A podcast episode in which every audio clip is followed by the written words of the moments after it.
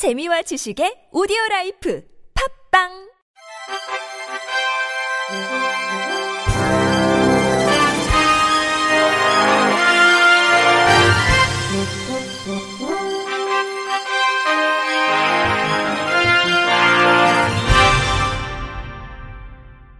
청취자 여러분 안녕하십니까? 2월 14일 금요일 KBS에서 전해드리는 생활 뉴스입니다.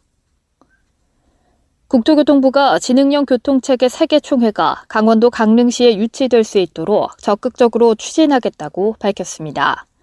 국토부 관계자는 지난 5일 열린 2025년 ITS 세계 총회 유치 후보도시 선정평가위원회에서 강릉이 국내 유치 후보도시로 최종 선정됐다며 이같이 말했습니다. 세계 교통올림픽으로 불리는 ITS는 지난 1994년 프랑스 파리에서 시작해 매년 아시아, 미주, 유럽을 순회하며 개최되는 교통 분야 세계 최대 전시회이자 학술대회로 한국에서는 1998년 제5회 서울, 2010년 제17회 부산에서 개최한 바 있습니다. 국토부는 강원도와 강릉시, 한국도로공사, 한국교통안전공단, 한국지능형 교통체계협회 등과 함께 유치조직위원회를 구성하고 2월 중으로 ITS 아시아 태평양 사무국에 유치 의향서를 제출할 예정입니다. 국토부 관계자는 국토부와 강릉시가 긴밀히 협조해 유치 활동을 전개하겠다며 2025년 ITS 세계 총회가 반드시 국내에서 개최될 수 있도록 적극적으로 추진하겠다고 전했습니다. 한편 2025년 ITS 최종 개최지는 오는 10월 미국 로스앤젤레스에서 열리는 ITS 총회에서 결정됩니다. 우리나라는 투표권을 보유한 아시아 태평양 주요 국가를 대상으로 적극적인 총회 유치 활동을 전개한다는 계획입니다. 식사할 때 음식 씹는 횟수를 의도적으로 늘리면 치매 예방에 도움이 된다고 합니다. 턱을 많이 움직이면 뇌로 가는 혈류가 늘어 뇌에 공급되는 산소의 양이 증가합니다. 실제 영국 카디프 대학의 연구 결과 껌을 씹으면서 과제를 수행한 그룹에 그렇지 않은 그룹보다 숫자를 빠르고 정확하게 기억했습니다. 또 음식을 씹으면 귀밑샘에서 파로틴이라는 호르몬이 분비되는데 파로틴은 혈관의 신축성을 높이고 백혈구 기능을 활성화해 뇌의 혈액순환을 좋게 합니다. 반대로 씹는 행위를 적게 하면 치매 위험이 커질 수 있습니다. 일본 규슈대 연구팀이 5년간 60세 이상 노인 1,566명의 치아 상태와 치매와의 관련성을 조사했더니 치아가 1개에서 9개 있는 노인은 치아가 20개 이상 있는 노인보다 치매에 걸릴 확률이 81% 높았습니다. 연구팀은 치아가 부족해 음식을 씹는 동작이 원활하지 않은 것을 원인으로 꼽았습니다. 이처럼 씹는 동작은 치매와 연관성이 있기 때문에 치아 관리가 중요합니다. 치아가 빠지는 등 결손이 생겼다면 제때 치료받아야 하는 씹는 기능에 문제가 생기는 것을 막을 수 있습니다. 임플란트와 틀니, 보철물 치료를 통해 결손이 있는 치아를 대체하는 것도 좋습니다. 평소 턱과 입술, 혀 등 안면 근육을 풀어주는 구강 운동을 함으로써 씹는 능력을 기르는 것도 중요합니다. 삼성전자가 화면을 위아래로 접고 펴는 새로운 형태의 스마트폰을 공개했습니다. 해외에서도 비슷한 제품은 물론이고 노트북과 태블릿까지도 이렇게 접는 방식의 제품들이 속속 소개되고 있는데요. MBC 황희준 기자입니다.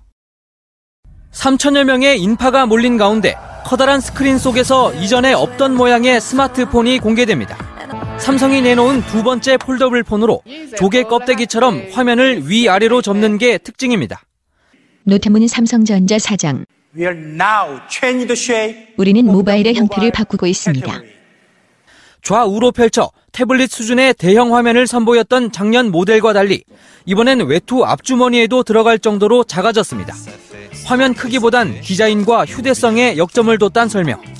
다나 파올라, 멕시코 가수. So it's more easy to grab and go and just 손에 쥐기 쉽고 또 작기 때문에 잃어버리지 않도록 조심해야 할 것 같습니다.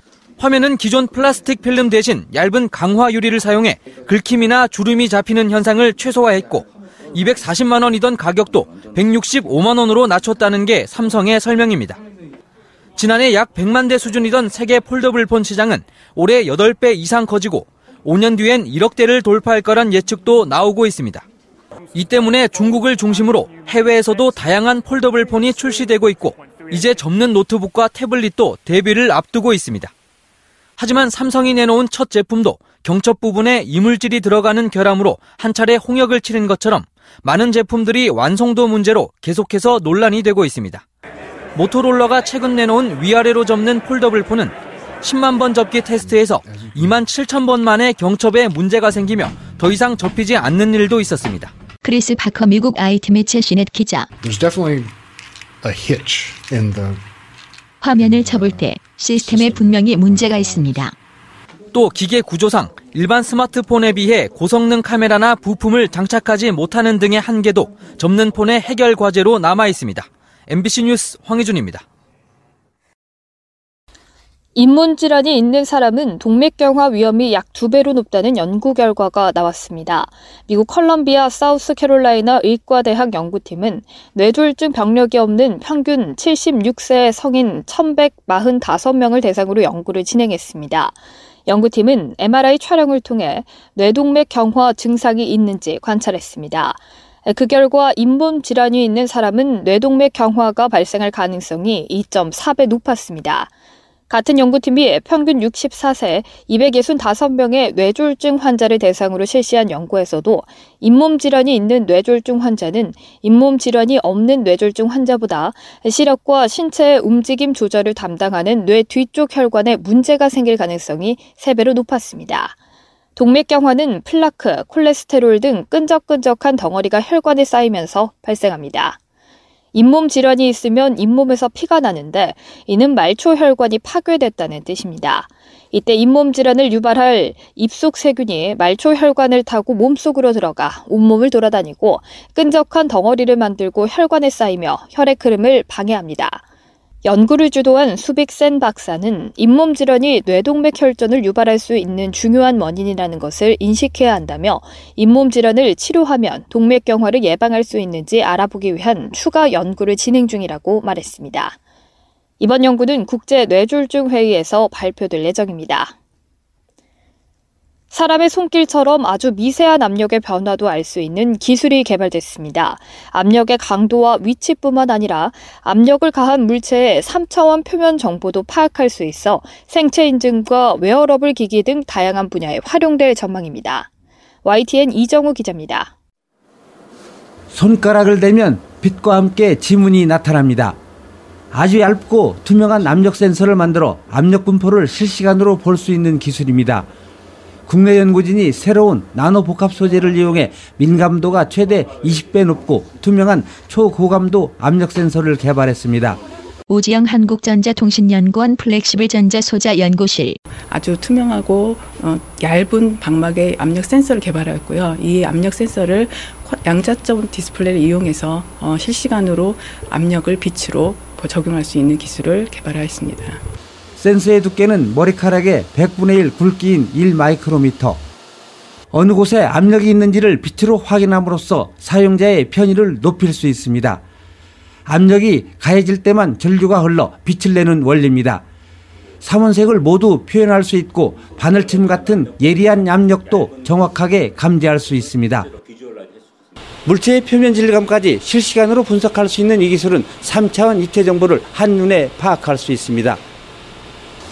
감도가 아주 뛰어나 웨어러블 기기, 터치형 디스플레이, 전자제품 등 압력 센서가 필요한 분야에 폭넓게 활용할 수 있을 전망입니다.